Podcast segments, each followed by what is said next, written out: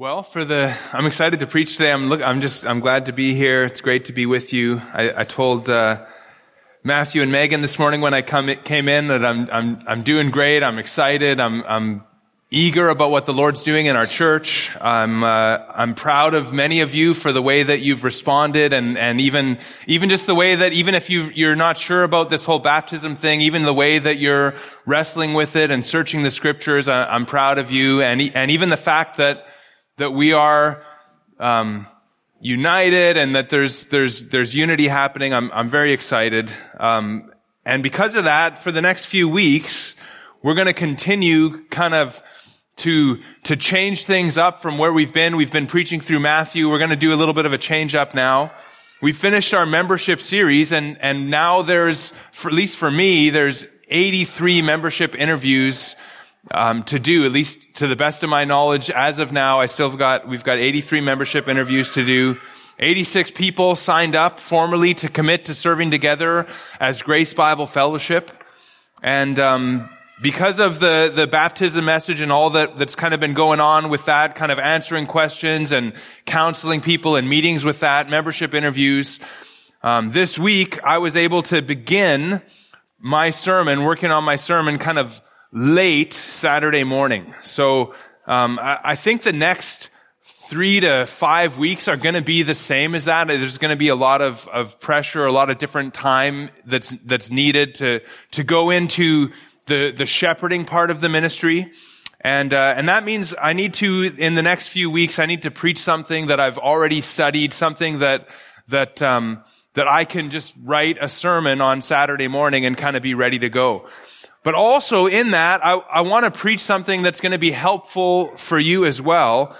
And really there's, there's two things that I want to cover. And, and so as I kind of made the decision to, to go through Ephesians 4 here, um, two things that I want to cover. One is the doctrine of church discipline. And really in a, a membership series, we really should cover what you're kind of entering into in regards to the reality of church discipline, what it is, how it will be practiced, what does the scripture say about that? And so that's something that really should be covered. And so we're going to do that. The other thing that I wanted to cover is this text in Ephesians 4, 5, which comes up so often in regard to baptism. Ephesians 4, 5 says there is one Lord, one faith, one baptism. And so I wanted to cover that text as well because so many have asked questions about that. And so what we're going to do is over the next few weeks, we're going to do a mini series through Ephesians chapter 4 and chapter 5. Um, I think Lauren's probably right that we'll go to 4, 5, 14, but we could go to maybe to 5, like 21 maybe, um, if we need to. So we'll kind of, we'll kind of see how long this series needs to be. I, I am eager to get back into Matthew, but for the next few weeks, we're going to do this series on the worthy walk. And it's also, as we kind of do this, we're going to cover the importance of church unity. And I think that's really something that's, that's going to be helpful for our church right now as well. So let's look at our text for this morning. It's Ephesians chapter 4, 1 to 3, but I want to start reading in Ephesians 3, verse 20, and we'll read all the way to the end of verse 6 of chapter 4. So let, us read here, Ephesians chapter 3, starting in verse 20. It says, Now to him who is able to do far more abundantly than all that we ask or think, according to the power at work within us, to him be glory in the church and in Christ Jesus throughout all generations, forever and ever. Amen.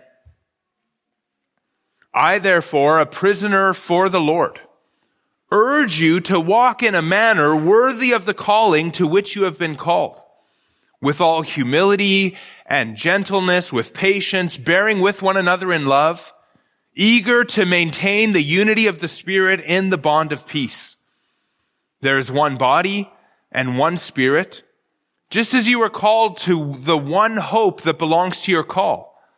One faith, sorry, one Lord, one faith, one baptism, one God and Father of all, who is over all and through all and in all. And so Paul's prayer in 320 is that God would be glorified in the church and in Christ. Far beyond all that we ask or think. And so how do you think that is going to look? How is it going to look when God is glorified in the church and in Christ Jesus? How would the power at work within us bring God glory in the church? In other words, what in your mind would really show the goodness and greatness, the glory of God? You know, I, I can think of a few things if I'm thinking about what's going to glorify God in the church. Maybe a, a revival, maybe, um, you know, numerous conversions in the church, people crying out, asking God to forgive them of their sin. Maybe a, a sense of God's presence in our services. Maybe that would really glorify God and the power of God would be in the place and we would all know that God was here. Or what about maybe a, a renewed commitment to missionary endeavor, a renewed commitment to bring the gospel to the nations. But those are not what Paul thought of first and foremost when he turns to chapter four of Ephesians starting at verse one. And maybe it's perhaps not what we would expect when we think about how is God going to be glorified in the church? What is, what does Paul envision when he envisions that? And what he actually envisions is, is what we, what we're going to look at here. I called this sermon, I called our message this morning, the worthy walk, preserving the unity of the Spirit. And we're going to see that in verses one to three. And, and what we're going to see is we're going to see six requirements for a life worthy of God's calling. That's what we're going to see here. Six requirements for a life worthy of God's calling. These are things that are going to bring glory to God in the church and in Christ Jesus. And what comes to the forefront in this passage is the incredible importance of our relationships with one another. You see, there's no such thing as a worthy walk that's done in isolation. The way that we glorify God is by living together in harmonious relationships with one another. And this will show us as Christians how the Lord wants us to walk, or really how the Lord wants us to live according to the power at work within us that we saw in verse 20. And what is that power that's at work within us? Well, it's the power of God in saving us. It's the power of God in making us alive with Christ. It's the power of God in creating us anew as new creatures in Him. And so really it's the power of God in our regeneration and the power of God in our regeneration enables us to live in harmonious relationships with one another. And so if you want to please God, and if you want your life to bring Him praise, and if you have a desire to be used of Him according to His Word, then these six requirements this morning are going to be for you today. And the first requirement of a, of a life worthy of God's calling is knowledge. And so number one in your outline, a worthy life requires knowledge. And when I say a worthy life, I mean a life worthy of God's calling. And we're going to talk about what that is in a minute. But a, a worthy life requires knowledge. And that might be a bit of a surprise even right off the bat. Knowledge. What is Paul getting at? What are we getting at? What are we to know? What are we to know? Well, the text says in verse one, I therefore. And when Paul urges us to walk worthy of the calling, he, he urges us to walk worthy of the calling to which you have been called. And that word there, urge, is a, is really a strong word. Paul is urging, he's imploring, he's exhorting, he's beseeching the Ephesians, and, and by extension, he's, he's beseeching, imploring, exhorting us. And he's really pleading with us as Christians to walk worthy of our calling. Now, I think we know what this word worthy means, but it's really a, a unique word. It's really an, a very interesting word. In Luke 10 and verse 7, Jesus says the laborer deserves his wages. And it's the same word there. The laborer is worthy of his wages. Luke 10, 7. See, the worker, a, worker, an employee deserves to be paid for his work.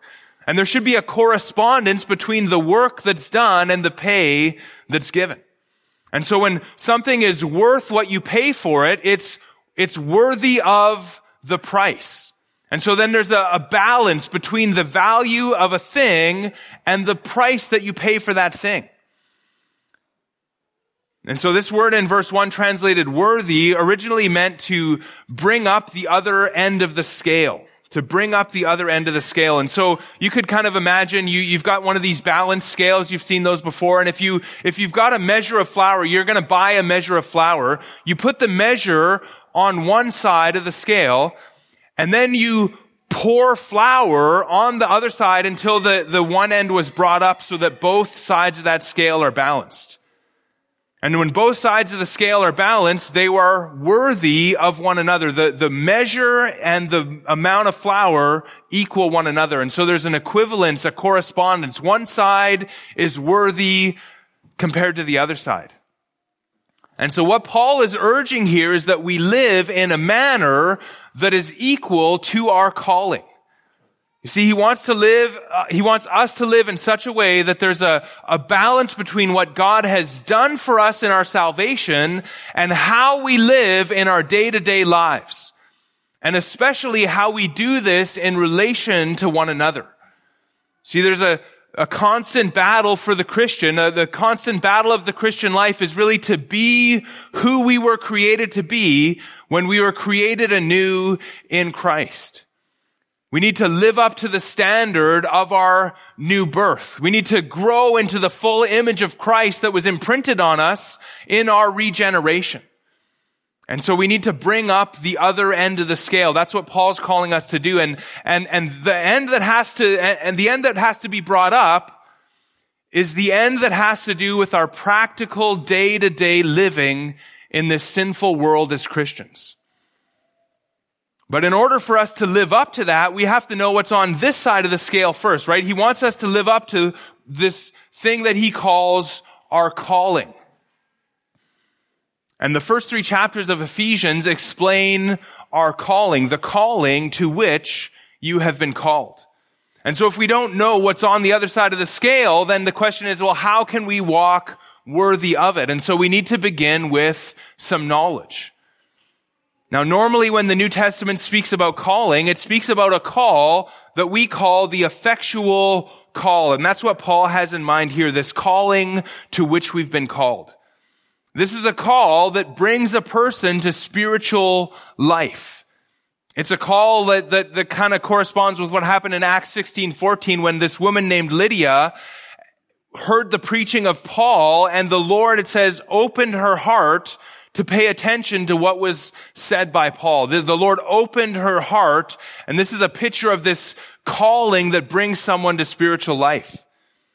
In 1 Peter 2, 9, Peter says that that we were saved that we may proclaim the excellencies of him who called you out of darkness into his marvelous light. And so we're talking about a call that brings somebody out of spiritual darkness and brings them into the marvelous light of God so that they now proclaim God's excellencies and become worshipers of him. This is a call that, that Jesus is referring to in John 10, 27 when he says, my sheep hear my voice and I know them and they follow me? And why do Jesus' sheep hear his voice? Why does, does he know them? Why do they follow him? Well, it's because in verse 29, Jesus says, my father who has given them to me is greater than all and no one is able to snatch them out of my father's hand. And so Jesus says, my sheep hear my voice and I know them and they follow me and I give them eternal life and they will never perish and no one will snatch them out of my hand. That's kind of the idea of calling. There's this call of God that goes forth and it causes people to respond to the gospel in repentance and faith.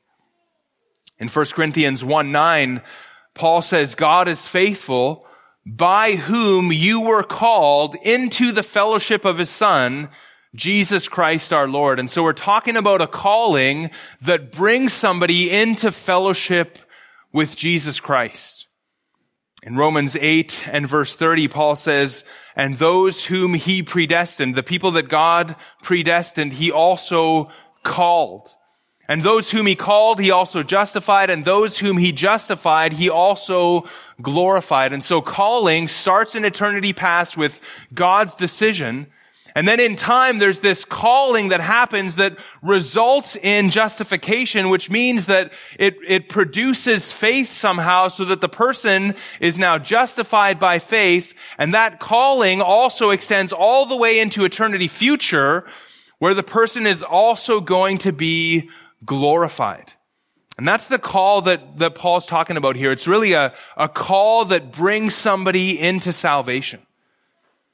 And to put this into the language of the book of Ephesians, it's a powerful call of God the Father on par with the power which he worked when he raised Jesus from the dead, which made the spiritually dead sinner alive with Christ.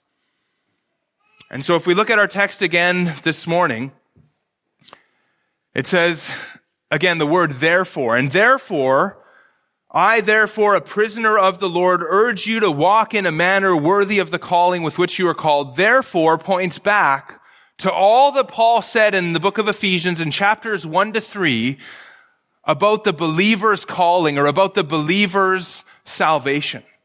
And so what I want to do is I just want to kind of briefly scan through Ephesians 1 to 3, and I want us to look at what's on this side of the scale that we're supposed to live worthy of.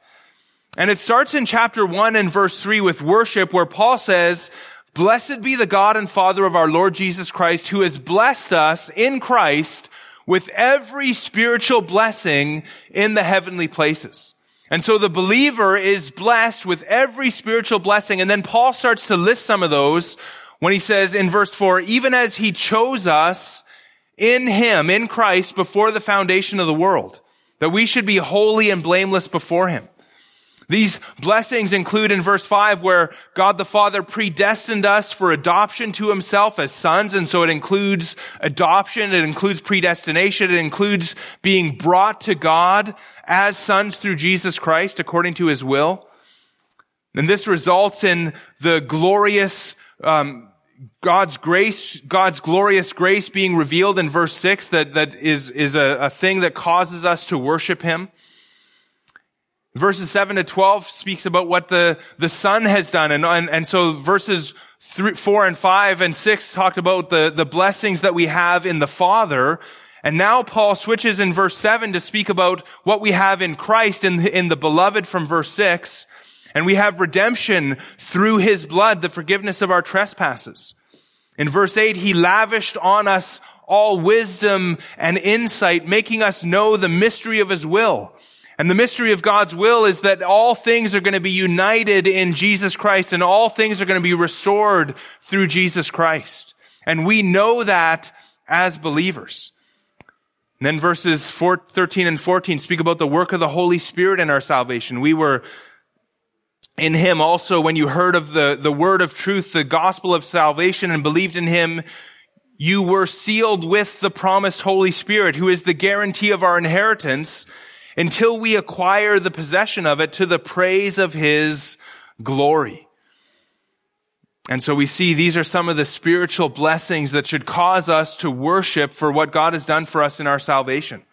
And then Paul, starting in verse 15, he prays for the Ephesians that, that the, the Father would give them a spirit of wisdom and revelation in the knowledge of Him. So Paul's praying that, the, that God would open their eyes to see and know the one true God in greater ways. And when they come to see and know the, the one true God, they're going to know a few things starting in verse 18 that you may know what is the hope to which he has called you, what are the riches of his glorious inheritance in the saints, and what is the immeasurable greatness of his power toward us who believe, according to the working of his great might that he worked in Christ when he raised him from the dead and seated him at his right hand in the heavenly places. And so Paul is praying that, that the Ephesians would have this insight into who God is, that they would know the power of what God has done for them in their salvation. And that's just such a great verse in verse 19. The immeasurable greatness of his power toward us who believe, which is according to the working that he did when he raised Christ from the dead. And then Paul goes on to describe what he did when he raised us from our spiritual death in Ephesians 2, 1 to 10. And I think we've looked at this passage so often together, but in Ephesians 2, 1 to 10, the Ephesians were dead in their trespasses and sins, but then in verse 4, because of the, the riches of God's mercy, because of the great love with which He loved us, He made us alive together with Christ. And that's what it means to be saved by grace. And He raised us up with Christ and He united us with Christ and seated us with Him in the heavenly places and then in, again in verse 8, for by grace you have been saved through faith, and that is not your own doing. It is the gift of God, not a result of works so that no one may boast. And then again in verse 10, you are, we are his workmanship created in Christ Jesus for good works, which God prepared beforehand that we should walk in them. And so we are new creatures in Christ. This is part of our calling. And then in Ephesians 2 and 11 and following, Paul talks about another part of our calling that in our calling, we have peace with God through Jesus Christ. And in Christ, verse 13, you who were far off have been brought near by the blood of Christ, for he himself, the Lord Jesus Christ himself, is our peace. And he himself has united us, look at the end of verse 15, that he might create in himself one new man in the place of two, so making peace, and might reconcile us both to God in one body through the cross. And so we've been joined into the one body of Christ in our salvation. We've been joined with Christ and we've been joined together with everyone else who's joined in Christ. This is part of our calling and our salvation. And because of this, because of this peace that we have through Jesus Christ, look at verse 18. Through him, we both, that is Jews and Gentiles, every saved believer, for through Christ, we both have access in one spirit to the Father. And so our salvation unites us with the Father. We have access to the Father because of this calling with which we've been called. And then in verse 19, we're part of the household of God. In verse 20, we've been built on the foundation of the prophets and the apostles. We are a, a building that God is building. In verse 21, we're this temple that he is building. In verse 22, we're this dwelling place of God by the Holy Spirit. And all of these things are, are part of our calling. We are the temple of the Holy Spirit. And then in chapter three, Paul begins to, to, to break off. And he says, for, he says, for this reason, I, Paul, a prisoner of Christ Jesus on behalf of you Gentiles.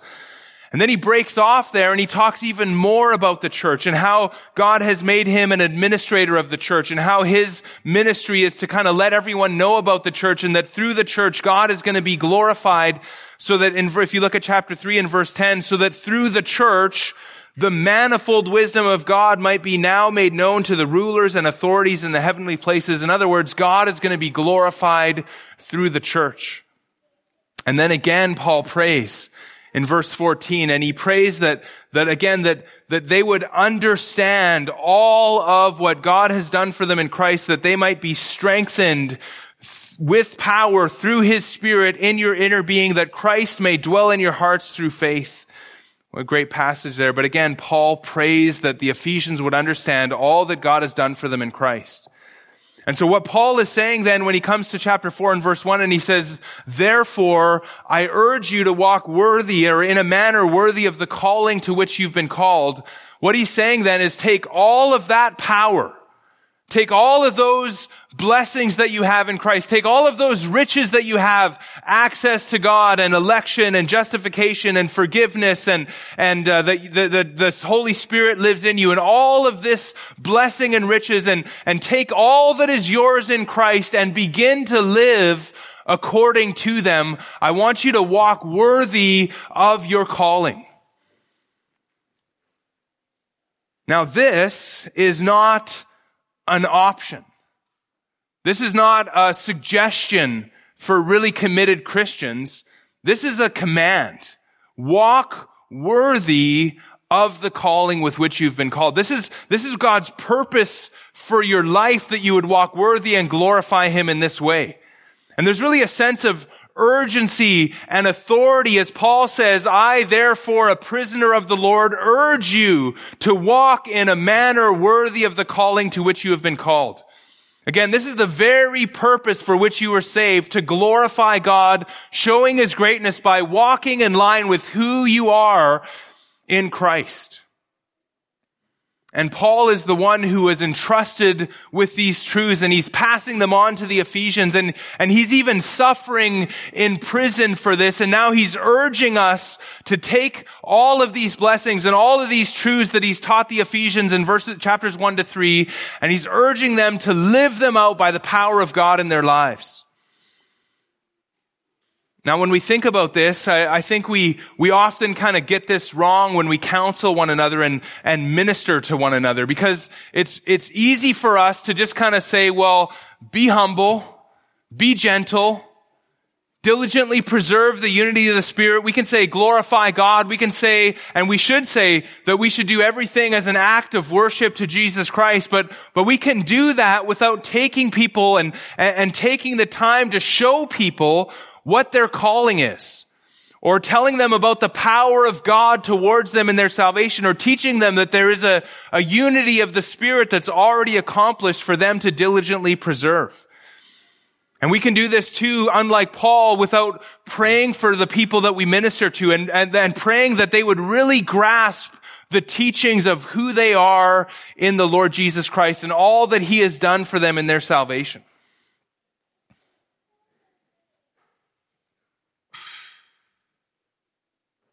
You see, the knowledge of God and the knowledge of what He's done for us in our salvation is really crucial if we're going to urge people to walk worthy of it.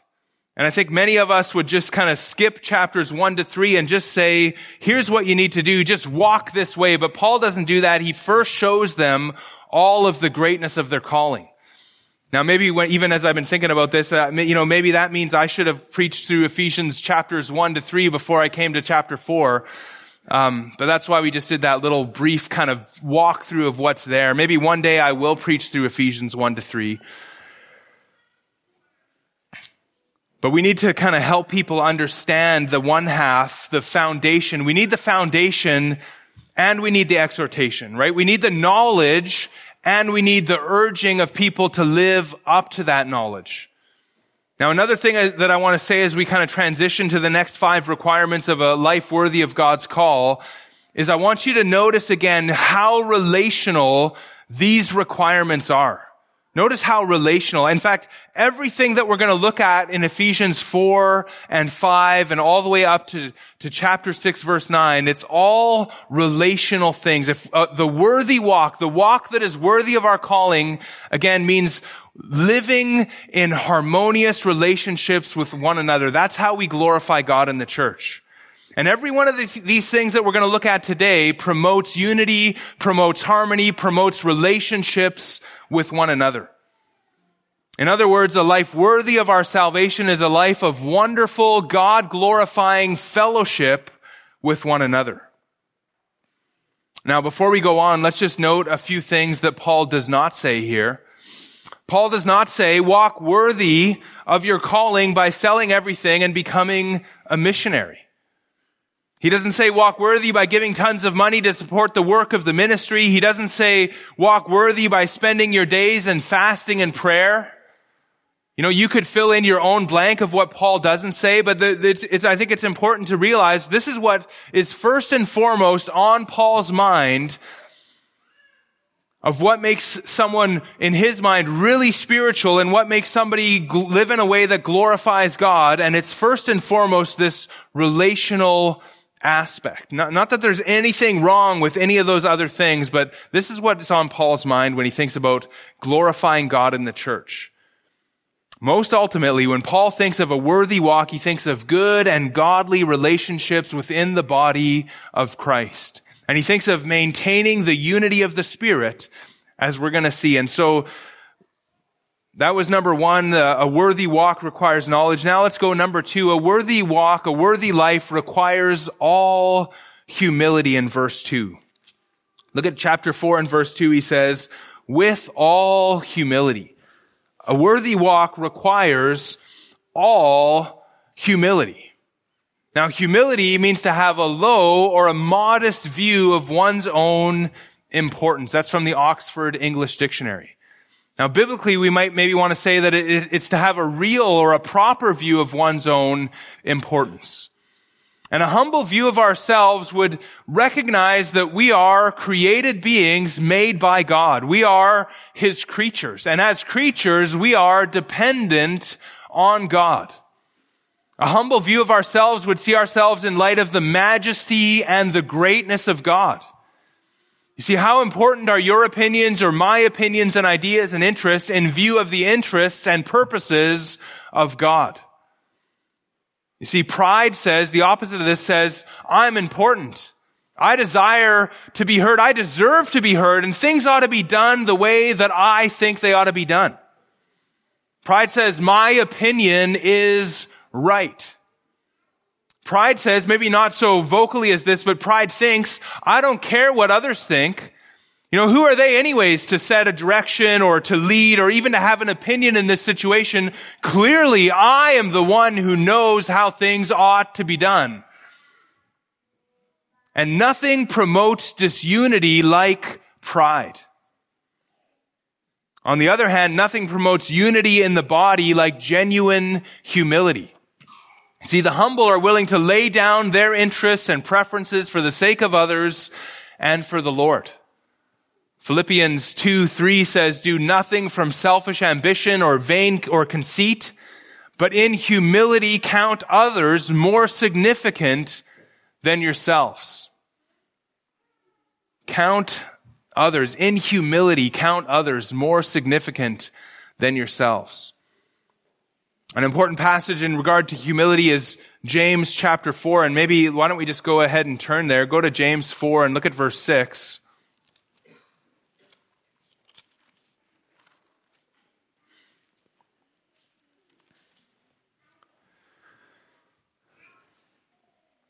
Verse 6 says, But he gives more grace. Therefore it says, God opposes the proud, but gives grace to the humble.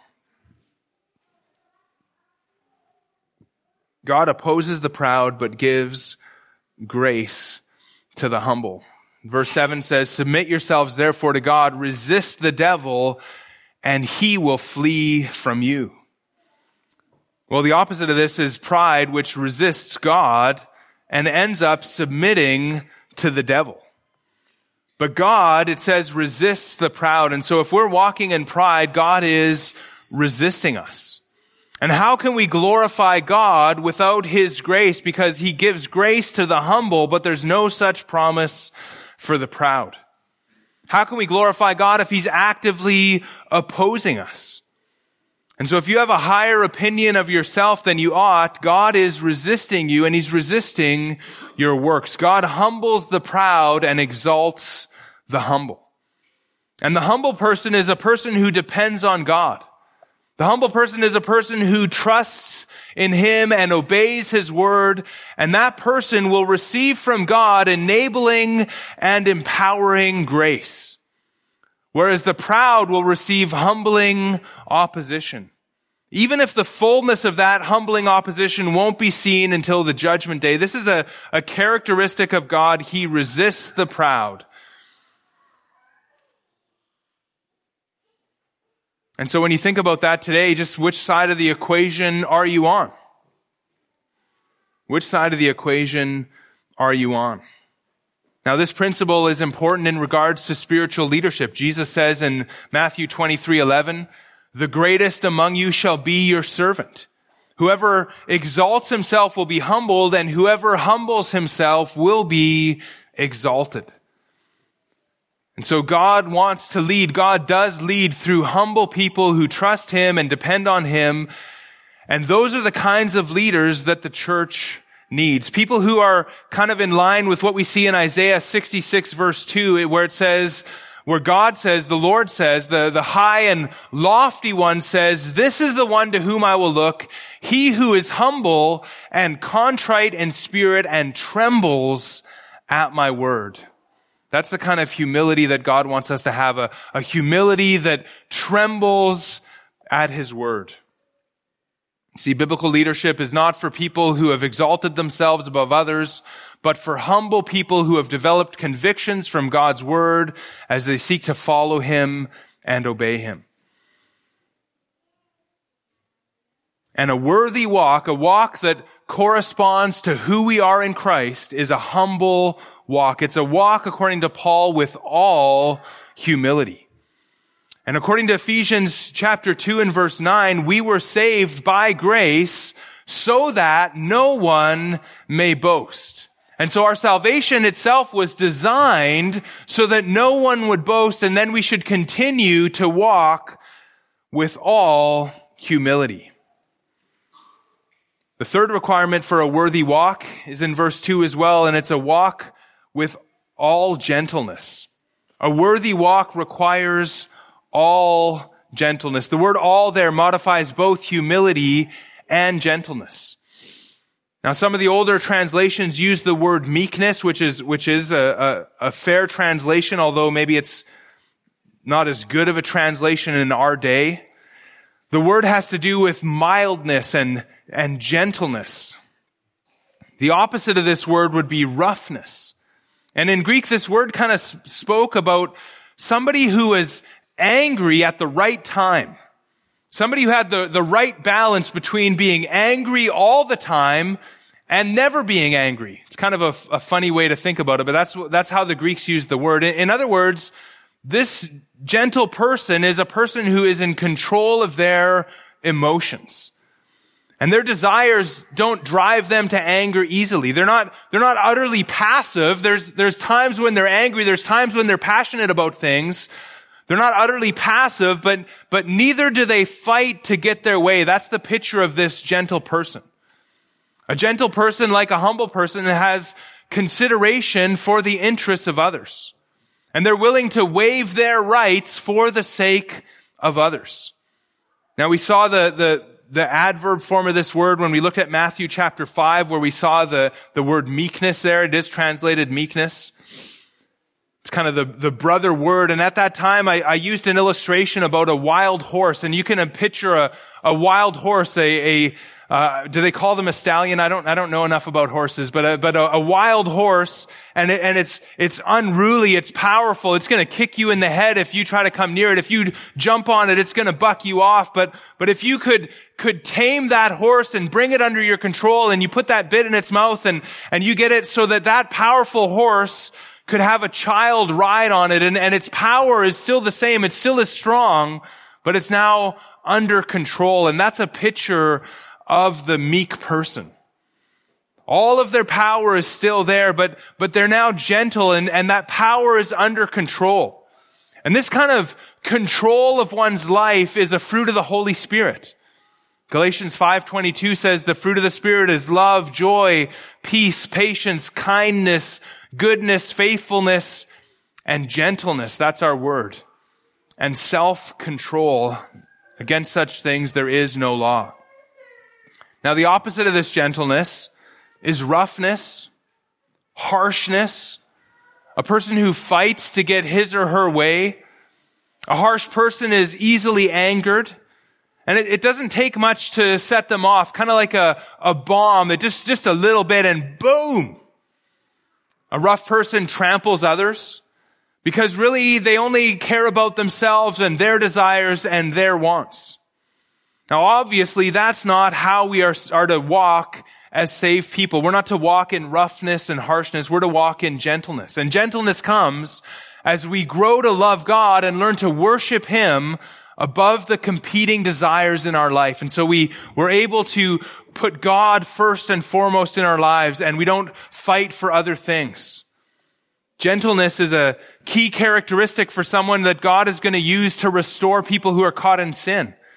Galatians 6 1 says, Brothers, if anyone is caught in any transgression, you who are spiritual should restore him in a spirit of gentleness. There's our word. Keep watch on yourself lest you too be tempted. And in a case like this, in, in restoring somebody who's in, caught in a transgression, the person who is gentle is going to have the right balance of strength. They're, they're, they're going to be firm, They're going to confront the sin, but they're also not going to be so strong that they crush the sinner. They're going to be able to restore him in gentleness. And that's the idea.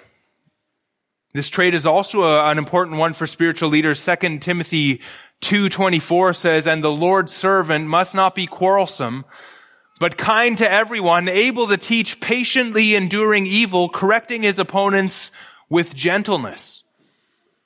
And then it says, God may perhaps grant them repentance leading to a knowledge of the truth, and they might come to their senses and escape from the snare of the devil, having been captured by him to do his will. And so that's gentleness. A fourth requirement of a life worthy of our calling is patience. Still in verse two, a, a worthy life, number four, requires patience, and it says there just simply with patience. Now that word patience is macrothumias, and it's a compound word built from, from the words macros and thumos. Macros and thumos. Now you can kind of hear the, the similarity between the English word macro and macros. And both macro and macros mean a, a long time.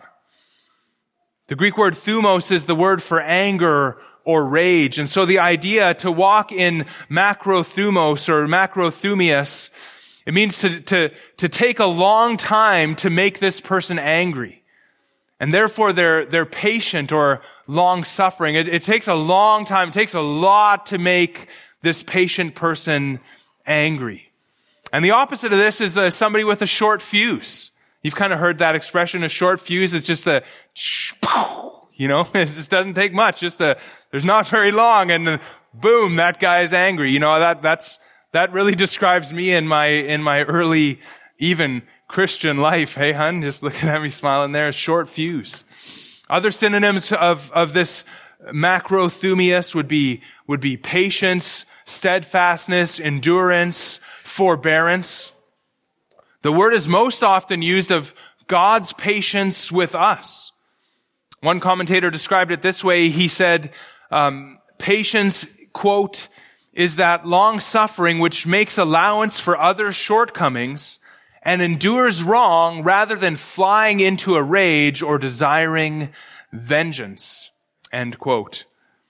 The opposite of patience, again, impatience, a quick fuse, an angry spirit, someone who punishes others for their shortcomings and sins. An impatient person will not allow the necessary time for others to learn and grow. They want it right now. They want immediate results.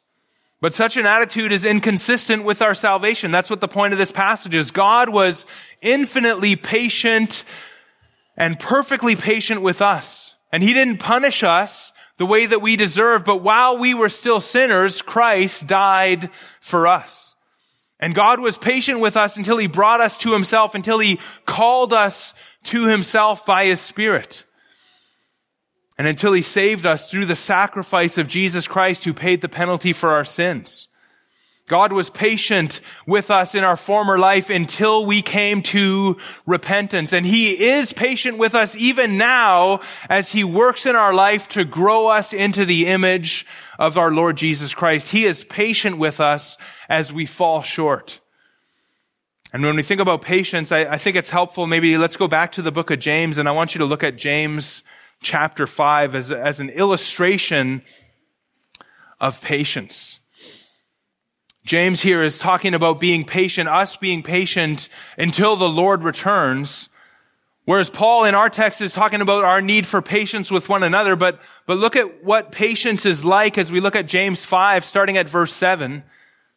He says, Be patient, therefore, brothers, until the coming of the Lord. See how the farmer waits for the precious fruit of the earth, being patient about it until he receives the early and late rains. You also be patient. Establish your hearts for the coming of the Lord is at hand. Do not grumble against one another's brothers so that you may not be judged. Behold, the judge is standing at the door as an example of suffering and patience, brothers. Take the prophets who spoke in the name of the Lord. Behold, we consider those blessed who remain steadfast. You have heard of the steadfastness of Job, and you have seen the purpose of the Lord, how the Lord is compassionate and merciful. And so James wants us to think about patience. He says, think about the farmer. Farmer waits all year until they get their harvest. They wait all year long. They plant that seed. It takes all year until they get the harvest. Or think about the prophets and all that they endured, all kinds of mistreatment, but now they're in their heavenly reward. It's an example of patience. And we need to be patient with one another. We need to be willing to wait for one another. Now on this, this whole baptism thing that we're working through right now, I would, I would just encourage you to be patient with me as I seek to lead our church in a, in a biblical way. And I believe that, that I have been patient with you. And I'm going to tell you right now, I'm, I'm committed to being patient with you and helping you to work through this.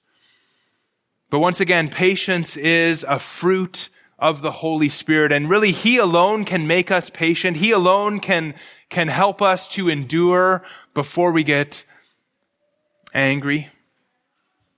Well, a fifth requirement for a worthy walk is forbearance or tolerance. I called it number five here.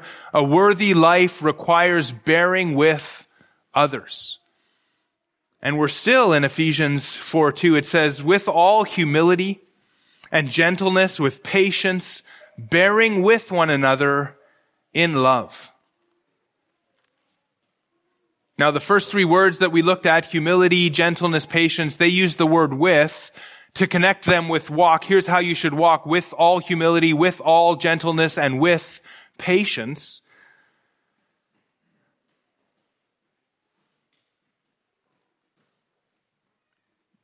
And now we're going to have two participles. We're, we're going to have bearing with one another and literally being eager to preserve the unity of the Spirit or to maintain the unity of the Spirit. And so how do we walk in a manner worthy of our calling? Well, we walk with humility, with gentleness, with patience, and now we walk really by bearing with one another and, and by being eager to maintain the, the, the unity of the Spirit.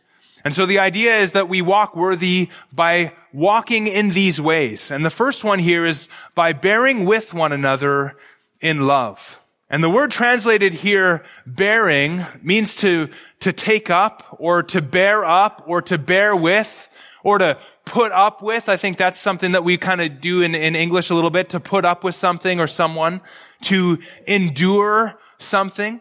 And the thing that we're to endure, according to Paul here, is we're to endure one another. The Legacy Standard Bible and the New King James and the Christian Standard Bible are the same as what we have in the ESV, bearing with one another. The New American Standard Bible translates it showing tolerance for one another in love. The Net Bible translates it putting up with one another in love. Another English word I already mentioned that, that fits here is the word forbearing, forbearing with one another. I want you to go to um, 1 Corinthians chapter 4, and I want to I want to show you how Paul used this word over there. So 1 Corinthians chapter 4, what does it look like to bear with one another?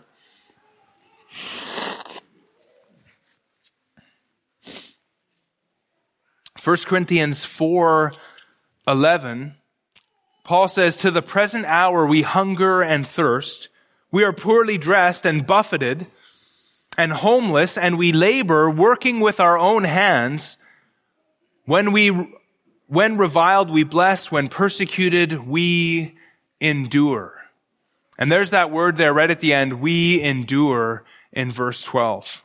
And so when Paul and the apostles were persecuted, they endured. And the idea is they, they put up with it. They put up with it for Jesus Christ and they, they bore it and they, they tolerated the persecution for the sake of Christ. And if, if they tolerated persecution, then how much more should we be willing to tolerate one another? Right? Even our brothers and sisters in Jesus Christ. You see, I, I highly doubt that any of us have fellow believers that we need to bear with who require the kind of tolerance, the kind of forbearance, the kind of endurance that was needed for Paul to face persecution. Right? But sometimes God puts people into our lives that, that we just need to bear. We need to, we need to put up with them. It might not even be a sin issue. You know, sometimes people just do things in a way that we don't prefer.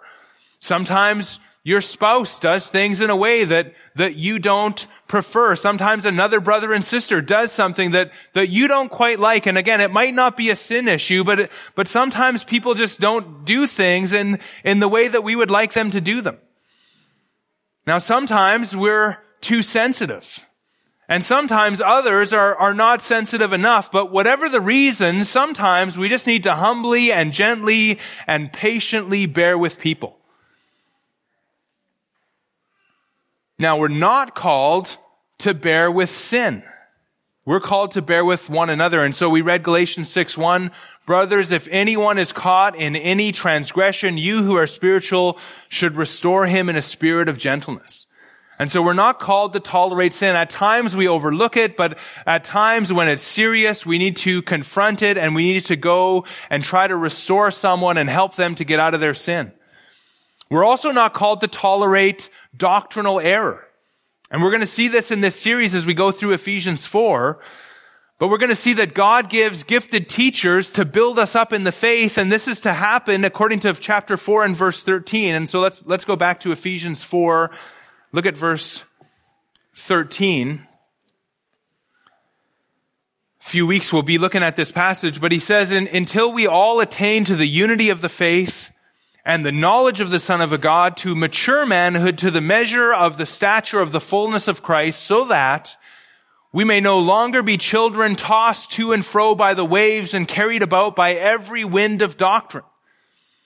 You see, God has given us teachers so that we're not carried about by false doctrine, by human cunning, by craftiness and deceitful schemes, but rather speaking the truth in love, we are to grow up in every way into Him who is the head, into Christ, grow up in all aspects into Him who is the head, even Christ. And so the idea here is that we are to speak the truth in love. We are to, to teach sound doctrine and, and through that we grow to be like Christ. And so we don't tolerate doctrinal error. We don't tolerate sin. Although there is a place to overlook it in grace for others, but we are to tolerate people. People who fall short of our expectations, people who still need to grow in maturity and Christ likeness. And the key to bearing with these people, as you see in the text, is, is the, the word there, bearing with them in love. You see, love seeks to benefit others. Love lays down our life for the sake of others. And so love is the key to bearing with people. If we love them, we'll be patient with them. Love is patient. Love is kind. Now let's consider the opposite of bearing with one another in love. The opposite would be being quick to withdraw from somebody. The intolerant person severs a relationship with another believer. The intolerant person gives up. Intolerant person quits. Or worse, the intolerant person seeks vengeance when things don't go their way. And that is not worthy of our calling. You see, we ought to be the most gracious, most tolerant people in the world because we have been shown so much grace and God has borne with us so long. And then number six, a worthy walk, a worthy life requires diligent preservation of unity. And now we're in verse 3.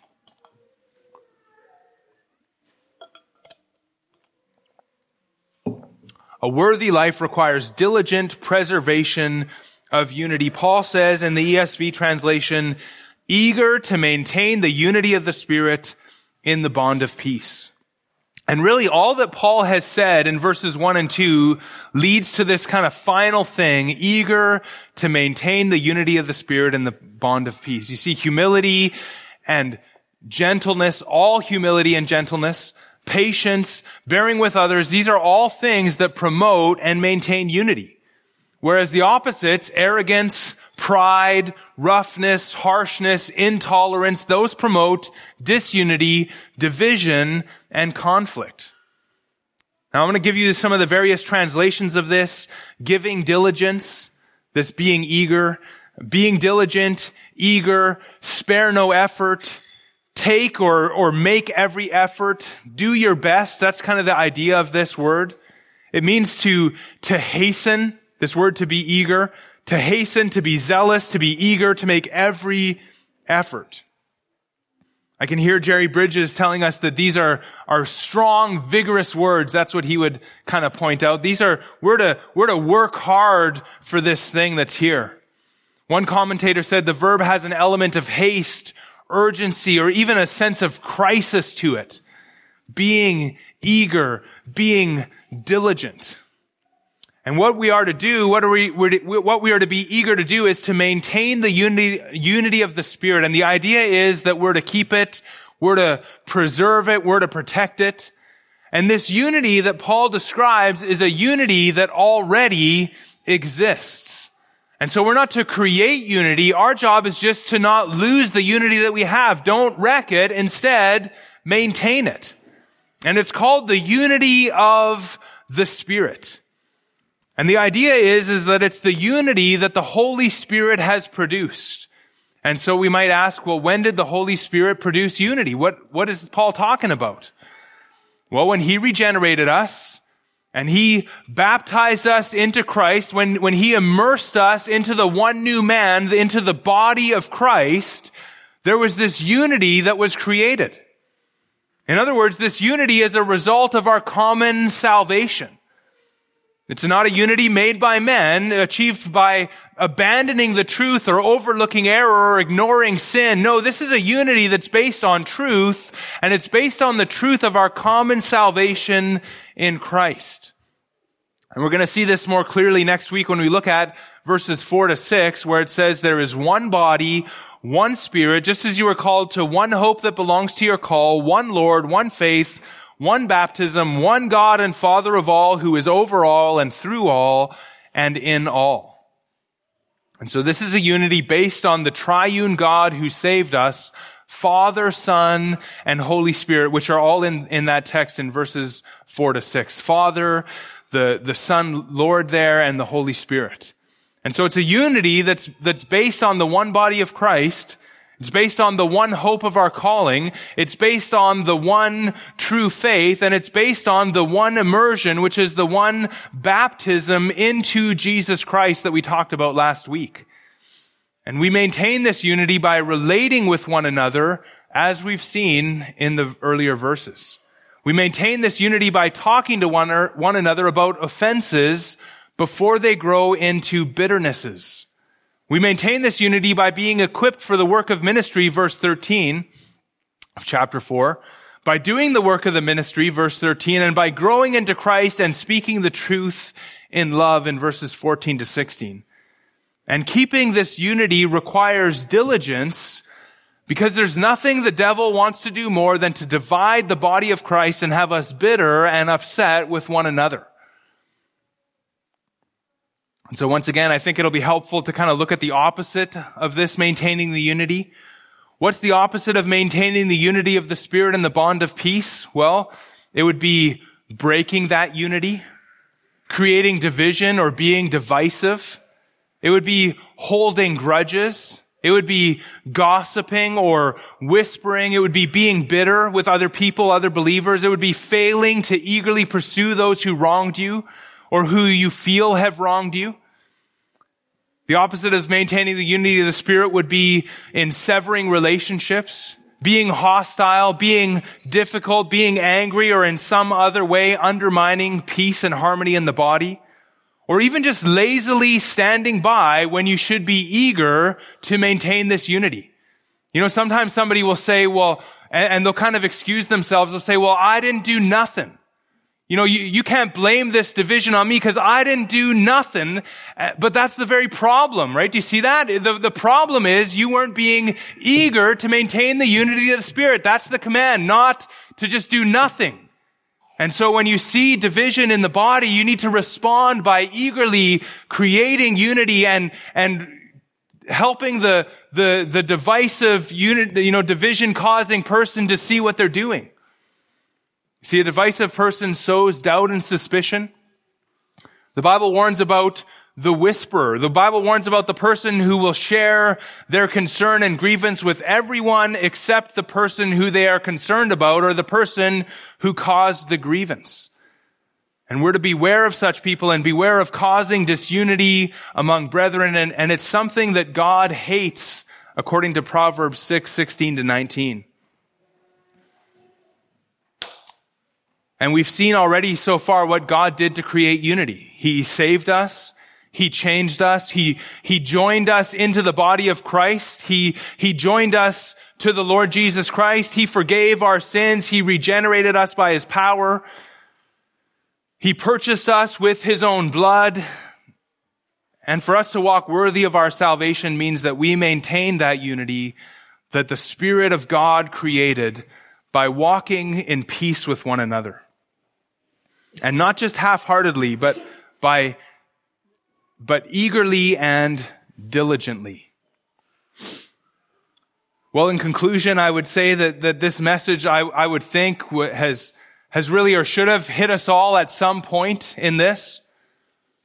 You know, who's going to say today that they have all humility or all gentleness? You know, is there a parent who was perfectly patient with his children or her children this week? Or even I was thinking, how about just like this morning, getting, getting ready for church? How about bearing with one another in love?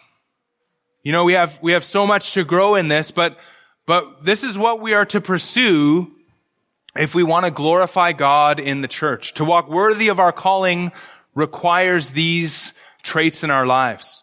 And the, the good news, the encouragement here this morning, and I think this is just so awesome. This is what it means to walk worthy of our salvation. And so the idea here is that our salvation is sufficient to enable us to put off the opposites that we saw today and to put on these Christ-like character traits. Our salvation is sufficient to enable us to walk with all humility, with all gentleness, with patience, to bear with one another in love, and to be eager and diligent to maintain the unity of the Spirit in the bond of peace. And that's a huge encouragement for me today. And for anyone who's here today who's not a believer, if you're here and, and you're not a believer, you know, you can't do any of these things. You can't work, walk worthy of your calling because you have no calling yet until you respond to the Lord Jesus Christ with repentance and faith. And so these things that you're looking at today as, as an unbeliever, they should show you that you need to be forgiven of your sins. All of these are, are sins against a holy God and you need to be forgiven. And you can be forgiven if you will turn from your sins and trust in the Lord Jesus Christ, who is the way, the truth, and the life. He is the only way to have a relationship with God the Father. And so if you're here today and you're not a believer, I would urge you to turn from your sin and come to Christ. And then having done that, then pursue walking worthy of this calling in all of the ways that we've seen today. Well, let's pray. Father, we thank you for this text. What a great text. What an encouragement to us. We pray, Father, that you would help us as a church and help us as individual believers to walk worthy of our calling. We thank you this morning for the calling with which you have called us, our great salvation, and we pray that you would help us to walk with all humility, with all gentleness, with patience, bearing with one another in love, and that we would eagerly maintain the unity of the Spirit and the bond of peace. We ask in Jesus' name. Amen.